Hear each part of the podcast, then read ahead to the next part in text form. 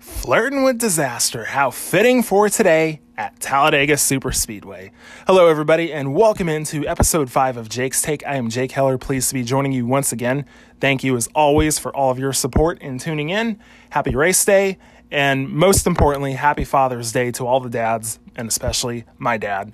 I'm very, very lucky folks to have two amazing parents. My mom has taught me so much about care and compassion. My dad has taught me so much about honesty and standing up for yourself and having respect for our soldiers and all our military, and what a crazy sense of humor he has. So hopefully one day I could get him on this podcast. That would be one epic episode for sure. Unfiltered at its finest. So we've got a lot to talk about today. Obviously today's race at Talladega Super Speedway, recap of last weekend's race at Homestead Miami Speedway, the 2021 NASCAR Hall of Fame class, and an update on this year's All-Star race. So let's kick it off, folks. The 2021 NASCAR Hall of Fame class was announced this past Tuesday on NBCSN, and the three inductees going in this coming January in Charlotte: Dale Earnhardt Jr., Mike Stefanik, and Red Farmer. What a very diverse class. And I don't think it really should come as a surprise to anyone that Dale Earnhardt Jr. is going in on the first ballot. I know that he has many of his detractors that are saying like he wasn't worthy of the first ballot. Whatever. I don't care. Look at it this way, folks. The man won 26 Cup races, 2 Daytona 500s, 2004 and 2014. 4 straight wins at Talladega Super Speedway from October 2001 to April 2003. First rookie to win the Winston All-Star race. 2-time NASCAR Busch Series champion, 1998 and 1999. 5 championships as a car owner in the Xfinity Series. 2 with Martin Truex Jr., 1 with Chase Elliott, 1 with William Byron, and also 1 with Tyler Reddick. And that's the other thing, too. Look at all the careers that he has helped launch over the years.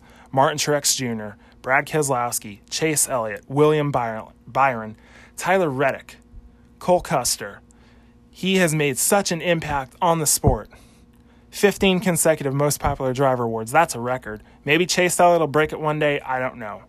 But nevertheless, he won 2 Daytona 500s when his father only won 1. He swept Pocono, which was something that his father never did.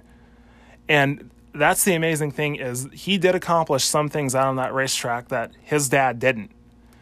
And what a special moment that was as he was recording the Dale Jr. Download, and it was announced on NBCSN that he was going into the 2021 NASCAR Hall of Fame, to have his wife Amy there, his daughter Isla, his older sister Kelly. And without a doubt, what would have made the moment even sweeter would have been if Dale Earnhardt Sr. and his mother Brenda were there. And I know Dale Jarrett, his colleague at NBC, and Dale Jarrett is someone that Dale Earnhardt Jr. has looked up to a lot ever since he lost his father in 2001. And Dale Jarrett said to him, "Heaven is a special place, and undoubtedly your dad is out smiling everyone right now, and so proud of you." And all of the amazing stories that was on the Dale Jr. Download. Mike Helton, former president of NASCAR, when he did a Zoom call with Dale Earnhardt Jr., he told him as well, you know, "I'm proud of you, and undoubtedly your father and your mother Brenda would have been proud of you as well." And Winston Kelly, who runs the NASCAR Hall of Fame, the amazing story that he had in 2016 when they had to postpone the ceremony because of snow. And Dale Earnhardt Jr. texted him and said, "Hey, when can I come by and sign autographs for the fans? I don't want to let you down. I don't want to let the fans down. I want the Hall of Fame to succeed." And sure enough, Dale Earnhardt Jr., he came a week later. He signed autographs. He even brought Chase Elliott, Justin Allgaier, Elliott Sadler, some of the junior motorsports drivers. So a class act on and off the racetrack. I mean, this is a guy that has his own foundation, the Dale Jr. Foundation. He's met with close to 300 Make-A-Wish kids. He helped build Victory Junction Gang Camp in the early 2000s. So for everyone saying that he is not worthy of going in on the first ballot, think again. And the amazing thing is, him and his father, Dale Earnhardt Sr., are going to become the 6th father-son combination to go into the Hall of Fame.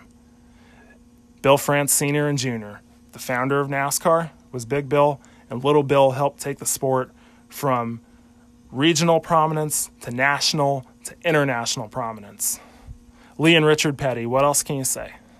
Bobby and Davey Allison, Ned and Dale Jarrett, Buck and Buddy Baker, and now Dale Earnhardt Sr. and Jr., the sixth father-son combination to go into the NASCAR Hall of Fame. And honestly, you could make a case for a seventh, because I've always felt like Ralph Earnhardt is worthy of being in the NASCAR Hall of Fame as well. He won the 1956 NASCAR Late Model Sportsman Championship, won hundreds and hundreds of races up and down the Carolinas in the 50s, 60s, and early 70s before his unfortunate passing in 1973. So, hey, hopefully one day they could get Ralph Earnhardt in there as well. Mike Stefanik. Boy, what an awesome race car driver he was. 7 championships in the Modified Series, 74 feature wins, and also 2 more championships in the Busch North Series. So a total of 9 NASCAR championships, tying himself with the late Richie Evans. The sad thing about all of this, though, is unfortunately Mike Stefanik will not be able to witness that moment of going into the Hall of Fame this coming January, because sadly we lost him in a plane crash this past September, September 15th. Nevertheless, though, what an incredible moment that'll be for his widow, Julie, and their entire family. And 87-year-old Red Farmer. This guy still races today, folks. He was racing last night at the Talladega Dirt Track.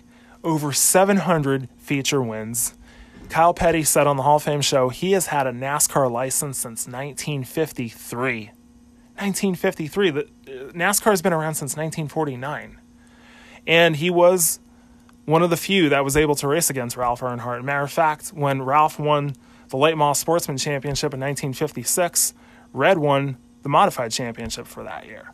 So I think this is an awesome class. It's, like I said, it's very diverse, but I love it. So the All-Star race will still be held on Wednesday night, July 15th, but for the first time since 1986, it will not be in Charlotte.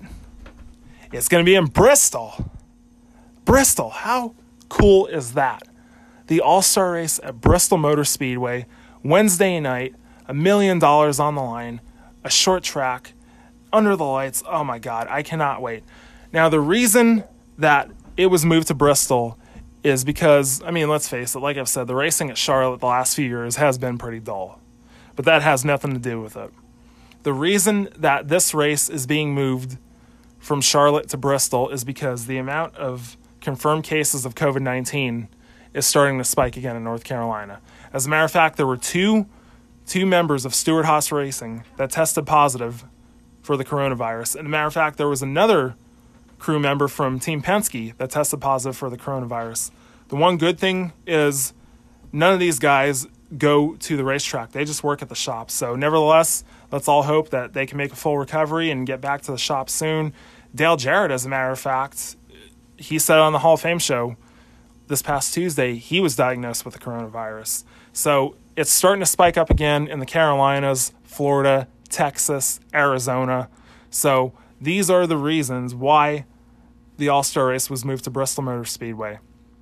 And really, more than anything, like I said, the All-Star race the past 5 years has been incredibly dull. There's no other way around it. 2 years ago, especially, when they had the restrictor plate package, I mean, come on, that was a joke. So I think just like the NBA does, you know, how they have their All-Star game 1 year in New York, then another year it might be in Charlotte. I would love to see NASCAR rotate the All-Star race and also the championship race, just like the NFL does with the Super Bowl. Instead of going to the same racetrack year after year after year, going to Miami for 17 years in a row. And who knows how many years that they're going to be going to Phoenix. I mean, Phoenix is a fun racetrack. They had a great race there in March. But let's hope that it's going to be another great race in November, not a snooze fest like last November's race was. So this past Sunday night at Homestead Miami Speedway, I told you that Denny Hamlin was going to win. Called it. The 40th win of his career, tying him with NASCAR Hall of Famer Mark Martin. And there is a reason why I bring up Mark Martin, because there are so many NASCAR fans that say Mark Martin, without a doubt, is the greatest driver that never won a championship. And while I somewhat agree with it, I mainly disagree with it. My vote for the greatest driver without a NASCAR championship, Denny Hamlin. A three-time Daytona 500 champion, 5 wins at Martinsville Speedway, tons of wins at Richmond, Bristol. He's a great short track driver. 5 wins at Pocono. He's won the All-Star race, has won many races at Daytona, not just the 500, but the Clash and the duels. Denny is such a versatile driver. A matter of fact, I remember back in 2005, his rookie year in the Busch Series, Dale Earnhardt Jr. said right then and there, Denny Hamlin is the most naturally talented driver that I've seen over the past few years. So is this the year that Denny finally gets that championship? Only time will tell. But nevertheless, like I said, he made a statement about that 11 team, about how strong they are. Their first race back with Chris Gabehart, they drew the pole, won all 3 stages. That's the only time that has happened so far this year. Led 177 laps and had some excellent battles with Chase Elliott and Ryan Blaney. And the first driver to win 3 races on the 2020 season. So I don't know if I would consider Denny Hamlin the favorite just yet. I know Kevin Harvick and Rodney Childers, the 4 team, I know that they've hit a little bit of a skid ever since they won Atlanta. You know, the alternator issue at Martinsville, and then this past Sunday night at Miami, getting damage on pit road, finishing a season worst 26th. Nevertheless, do not count out the 4 team. At this point, today is race 13. So 13 out of 26. So we're halfway through the regular season after today. As of right now, my championship 4, in no particular order, but these are the drivers that I could totally see making it to Phoenix with a shot at the championship. Denny Hamlin, Kevin Harvick, Brad Keselowski, and Chase Elliott. As of right now, that's my final 4. But nevertheless, Sunday night was a great race. Probably the most frustrating thing about it was how many times it was delayed. So Jimmy Johnson, not the race car driver, the coach, Jimmy Johnson, from NFL on Fox, 2020 Pro Football Hall of Fame inductee. He gave the command to start engines. I mean, how fitting, winning 2 championships with the Miami Hurricanes, and he lives down there and, you know, ended his career with the Miami Dolphins. So Jimmy gives the command. And when you know it, just moments after giving the command, it starts raining. So, okay, pop-up shower, South Florida, whatever. This shouldn't take long, right? No. As soon as they get back into their race cars, there's lightning. So that's another 30 minutes. So they finally get going about a little before 5 o'clock. 5 laps in, caution comes out. Lightning. It just wouldn't end, you know. And then they finally got the race resumed again. And when you know about, I would say, 30 laps after that, lightning again. And I will say, I was at Pocono Raceway in 2012 when lightning struck. And there were 10 fans that were hit, and one ended up dying, unfortunately. So I do applaud NASCAR for having that lightning policy, the 30-minute clock, to make sure that there are no traces of lightning within an 8-mile radius. So great job by NASCAR having that policy. So talking about Chase Elliott and Ryan Blaney, once again, the young guns having one hell of a battle all night long for the lead. I mean, there was one time coming off of turn 2 when Ryan Blaney got loose under Chase Elliott, and it looked like he probably could have taken both of them out. But nevertheless, though, Chase Elliott finishing 2nd, Ryan Blaney finishing 3rd. And wouldn't you know it, that these 2 were the winners at Talladega Super Speedway last year. Chase Elliott won this race, the Geico 500, and Ryan Blaney won there in October. So once again, I am absolutely impressed with the job that Chase Elliott and Alan Gustafson are doing, and Ryan Blaney and Todd Gordon. I feel like there were multiple wins coming both their ways. But undoubtedly, the guy that stole the show Sunday night, Tyler Reddick, a career-best 4th in the number 8 Richard Childress Racing Chevrolet. Incredible. Once again, this kid is an absolute wheel man. To have started 24th, and within 20 laps, he was already running in the top 5. He is an absolute natural when it comes to Homestead Miami Speedway. running right up against the very wall, getting all the way up to second. And there was several times throughout that race, I thought to myself, like, wow, like, could Tyler Reddick possibly end up winning this race? And here we are, 12 races in, already as many top fives as Daniel Hemrick had in that car last year, and already more top tens than he had. I mean, don't get me wrong, I like Daniel Hemrick. He's a great guy and everything, but Tyler Reddick has just impressed the hell out of me in that equipment. And the crazy thing is, he almost quit on the last lap. As they were coming to get the white flag, his spotter, Derek Nealon, told him, he's like, go and get Blaney. If you can't get him, great job nonetheless. And Tyler comes across the radio and he says, sorry, guys, that was it. That's all I could give. And Randall Burnett, his crew chief, said, go, it's the last lap. So that could have been a major, major brain fart on Tyler Reddick's part. Nevertheless, though, outstanding job once again by this kid. Kyle Busch, I do not know what the hell is going on with the 18 team. He finished 6th, but boy, the way that he... I was going to say, the things that he said on the radio Sunday night, you would have sworn they finished 26th. He said multiple times over the radio, he said, this car sucks. Well, I can't say the exact words, but you get it. Saying that the car sucked, that he felt like an anchor on a boat, saying, it doesn't matter where I run, people are past me on the outside or the inside. I honestly do not know what is going on with the 18 team this year because, like I said, Denny Hamlin has more wins than anyone this year with 3. Martin Truex Jr., he got off to a slow start before the pandemic, but now him and James Small, they are running on consistency and momentum right now. I know he just barely finished outside of the top 10 on Sunday night, but nevertheless, they're definitely heading in the right direction. So the two weakest teams out of Joe Gibbs right now, Eric Jones, he has all the pressure to perform. It's a contract year, and he was going to get a top 10 finish before he got into the wall late and had a pit for a flat tire. But once again, I am completely puzzled with the 18 team barely finishing in the top 10, not leading any laps whatsoever. I honestly don't know what the problem is. And today, like I said, if there's one week to not have Kyle Busch on your fantasy roster, it is today at Talladega Super Speedway, because for whatever reason, he always seems to get caught up in the big one there. But looking at the top 10, much, much needed top 10 finishes for Christopher Bell and William Byron. Now, Christopher Bell, going into this year, a lot of people penciled him in as the favorite to win Rookie of the Year, either him or Cole Custer. And I'll tell you, Cole Custer is struggling mightily with that 41 car. But Christopher Bell got off to a rough start.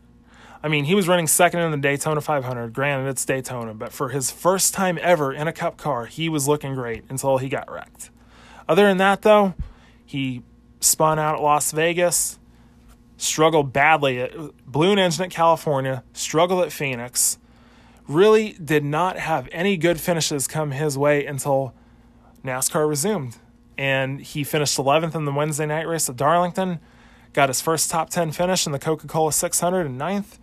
And Christopher Bell, he is a natural at Miami, just like Tyler Reddick is. That dirt background that both of them have, running right up against the wall. To finish 8th, he definitely needed that, and he is heading in the right direction. And William Byron,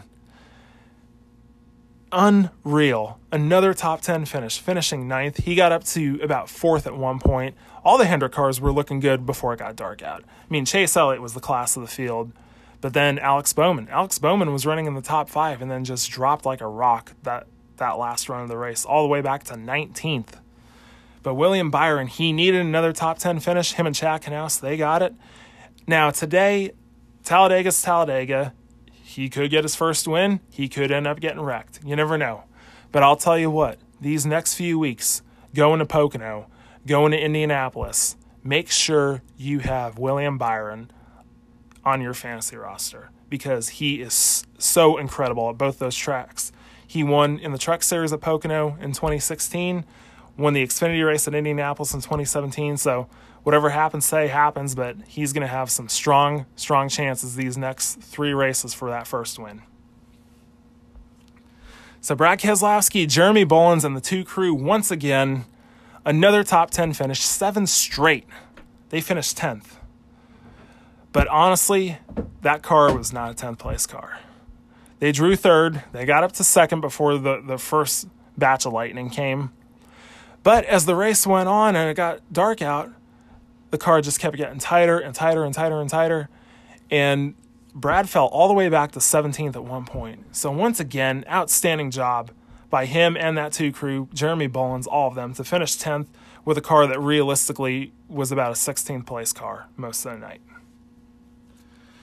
But since we're talking about Team Penske, we have to talk about, once again, Joey Logano out on the racetrack. So as we all remember, at Bristol Motor Speedway with 3 laps to go, him and Chase Elliott, side by side for the win. Chase washed up into him. They both hit the wall. Brad Keselowski scooted on by to win the race. And sure enough, after the race was over, and I don't blame Joey Logano, I would have been the same way, but sure enough, after the race was over, he gets out of the car, walks over to Chase Elliott, and starts mouthing off to him. So this past Sunday, going off into turn 1, Joey Logano, being Joey Logano, decides to block Ryan Newman, of all people. Bad choice, man. bad choice. Trying to block Ryan Newman, of all people, who will not give you an inch out on that racetrack. And the thing with Joey Logano, when I look at his driving style and I look at his career, he's had a phenomenal career. The 2018 champion, 2015 Daytona 500 champion, 25 wins to his name. But let's face it, when it comes to his driving style, he is reckless. And for him to call someone out when he gets taken out, boy, if that's the kettle calling the pot black, I don't know what is. Seriously. So he cut off Ryan Newman, and Ryan Newman thought, all right, I've had enough of your crap. You've driven like this your whole career. I'm going to send you into the wall. So sure enough, Joey Logano hit the wall with the right rear quarter panel. Paul Wolf and the 22 crew, they went and fixed it. Joey goes back out on the racetrack, and he's going to get lapped once again. And who comes up to lap him? None other than Chase Elliott. And Chase Elliott wanted to run the top. Joey Logano runs the top. Chase Elliott wanted to run the bottom. Joey Logano would go down the bottom. And he held him up so much that he made sure Denny Hamlin was able to scoot on by. Sure enough, he got out of Denny's way, 1, 2, 3. But nevertheless, Joey Logano, this is why a lot of fans, drivers, and crew members can't stand him, honestly. That's just stupid right then and there, to be deliberately holding someone up. Yeah, I know Chase Elliott wrecked him at Bristol and potentially cost him a win. I get that. But you're multiple laps down. Your car is damaged. Get the hell out of the way. So, I don't know what else to tell you. And sure enough, we're going to Talladega. And when we were at Daytona back in February, let's see here, Joey Logano tried blocking Kyle Busch, who was going 10 miles an hour faster than him. Took out himself, took out Kyle Busch, his teammate Brad Keselowski, who had the best car that day. And sure enough, Brad chewed him out pretty good when he was being interviewed at the Infield Care Center. And that was really when you started to wonder if Brad Keselowski was going to leave at the end of 2020, because you could tell that there was tension in Team Penske with him and Joey. And I think it was Bob Pockris, I forget who, but he was asked, are you going to talk to your teammate about it? And Brad made the comment. He said, I'm going to Disney World with my family, then I'll settle it with Joey. So then let's fast forward 8 days later, the Daytona 500. Brad Keselowski, the best car he has ever had in the Daytona 500, led over 30 laps. They're going down the back straightaway, and Joey Logano pushes Eric Almirola into Brad Keselowski, turns him into the wall, and then next thing you know, all hell breaks loose. Brad Keselowski, Eric Almirola, Alex Bowman, Austin Dillon, Justin Haley, Jimmy Johnson in his final Daytona 500. Tons and tons of good race cars that were torn up because, once again, Joey Logano and his reckless driving style. So I don't think anything is going to happen today between Joey Logano and Chase Elliott. I mean, we're going close to 200 miles an hour at Talladega, okay? But, hey, we're going to Bristol in a couple weeks for that All-Star race. So I think we could definitely see another chapter between those two. So today's race, the Geico 500 at Talladega Super Speedway, 3 o'clock on Fox, Jeff Gordon and Mike Joy with the call. 188 laps. First stage ends lap 60, second stage lap 120. Folks, after the last few shows, here's the best news of all for today. 0% chance of rain. Gotta love it. Gotta love it. It's going to be hot and it's going to be humid. It's going to be in the 90s at Talladega. But nevertheless, it just feels great not having to worry about the rain for once. So Chase Elliott won this race last year, and Ryan Blaney won in October. Without a doubt, I would have to consider two of them definitely the favorites for today. Martin Truex Jr. drew the pole, but has failed to finish 10 times at Talladega due to crashes. And that's the other big factor for today, is the big one. Now, for anyone that is relatively new to NASCAR and is getting into it, you're wondering, well, what's the big one? So the big one at Daytona and Talladega is when a wreck that takes out multiple cars, sometimes over half the field.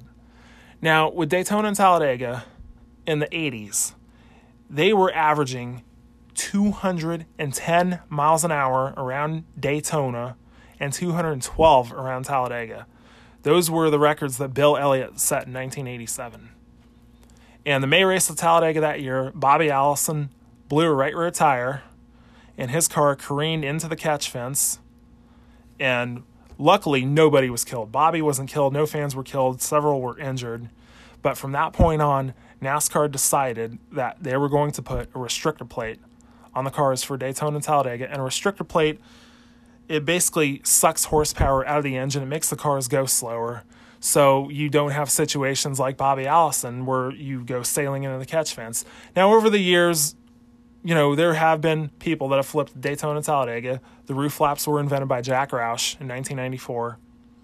But still, all it takes at Talladega is just one little mistake. Just one little mistake by any driver, mainly Joey Logano, but just one mistake by someone could take out half the field, two-thirds of the field.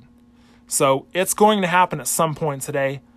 It's not a matter of if, it's only when. It could be in the first stage, second stage, third stage. Hell, maybe all three in overtime, like Dale Kivler said with the Daytona 500. So it's hard to say, but it's definitely going to happen at some point.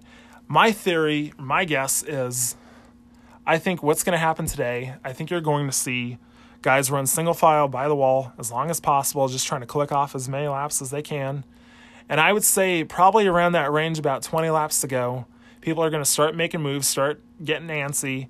The next thing you know, someone's going to make that wrong move and all hell's going to break loose. So Brad Keselowski leads all drivers at Talladega with 5 wins, just one behind his mentor, Dale Earnhardt Jr. And this week on Twitter, Talladega Super Speedway, they were doing a Q&A session with Brad Keselowski. And they said, you know, if you have any questions for Brad, just send in the hashtag AskBradK. So I figured with his success at Talladega and with Dale Jr. going into the Hall of Fame, I tweeted to Brad, I said, what is the best lesson that Dale Jr. taught you when it came to Talladega and Daytona? And sure enough, he replied. And Brad said that Dale Jr. taught him the art of side drafting. So side drafting is when you are up alongside another driver and you act like you are going to drive right into either their left rear quarter pound or right rear quarter pound, depending on if you're on the inside or outside of another driver.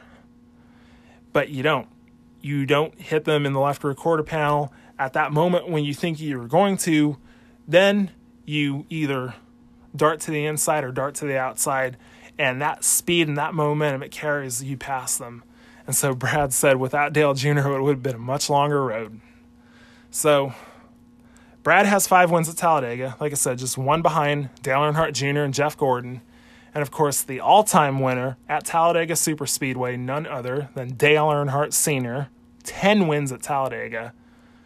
Could Brad potentially break that one day? Maybe. But Brad, his luck at Talladega the past 2 years, it's been pretty bad. He's been caught up in the big one. 2 out of 4 races, and the fall race in 2018, Paul Wolf and him ran out of gas with just 2 laps to go, or running 5th. And that cost them a spot in the round of 8. So as far as Brad Keselowski is concerned today, I do feel like he will be up front. He'll lead laps. I could see him winning a stage or two. But that top 10 streak is definitely going to be in jeopardy today. Now, as far as dark horses go, this is the great thing about Daytona and Talladega. Daytona and Talladega. With the restrictor plates, you usually have guys that normally don't run up front have a shot for the win at Talladega or Daytona. A good example of that is Michael McDowell. Michael McDowell has tons of top fives and top tens at Talladega and Daytona. Matter of fact, he got top fives at Talladega last year in the fall race and in the Daytona 500. Look out for him. Look out for his teammate, John Hunter Nemechek. John Hunter finished 11th in the Daytona 500 earlier this year. Look at Ryan Preece. Ryan Preece was third in this race last year, was running second with 2 laps to go in the Daytona 500 when Ross Chastain wrecked him. Ricky Stenhouse Jr. Ricky is incredible when it comes to Talladega and Daytona. Sure enough, those are the only 2 victories of his career so far. So definitely have Stenhouse in your lineup today. Now, Eric Almirola, you can't really consider him a dark horse. I mean, he drives for Stewart Haas Racing. He won at Talladega 2 years ago. But here's an amazing stat, guys. The record for consecutive top 10 finishes at Talladega Super Speedway, Dale Earnhardt Jr., 8 in a row, how ironic, number 8, from April of 2001 to his win there in October of 2004. Eric has 7 in a row at Talladega. The last time he finished outside the top 10 at Talladega was May of 2016 when he was taken out in the big one. So Eric Almirola, that's another one you definitely need to have in your lineup for today. I also look at the Dillon brothers. The Dillons have been great at Talladega over the years. Austin has tons of top 10 finishes there. Ty Dillon won one of the stages last year, has an ARCA win there in 2011. So those are other good fantasy possibilities as well. So without further ado, my pick to go to victory lane today in the Geico 500 at Talladega Super Speedway. I've been praising him for weeks. I've been saying how close he's been getting to victory lane. Today, my pick to go to victory lane is Ryan Blaney. He won at Talladega in October. Todd Gordon won there 3 times with Joey Logano. Tons of momentum on their side. 3rd at Charlotte, 4th at Atlanta, 2nd at Martinsville, 3rd at Miami. They are due to go to victory lane. So that's going to do it for episode 5 of Jake's Take. Appreciate all of you listening once again. Happy Father's Day. Enjoy the race. I sure will. Y'all take it easy.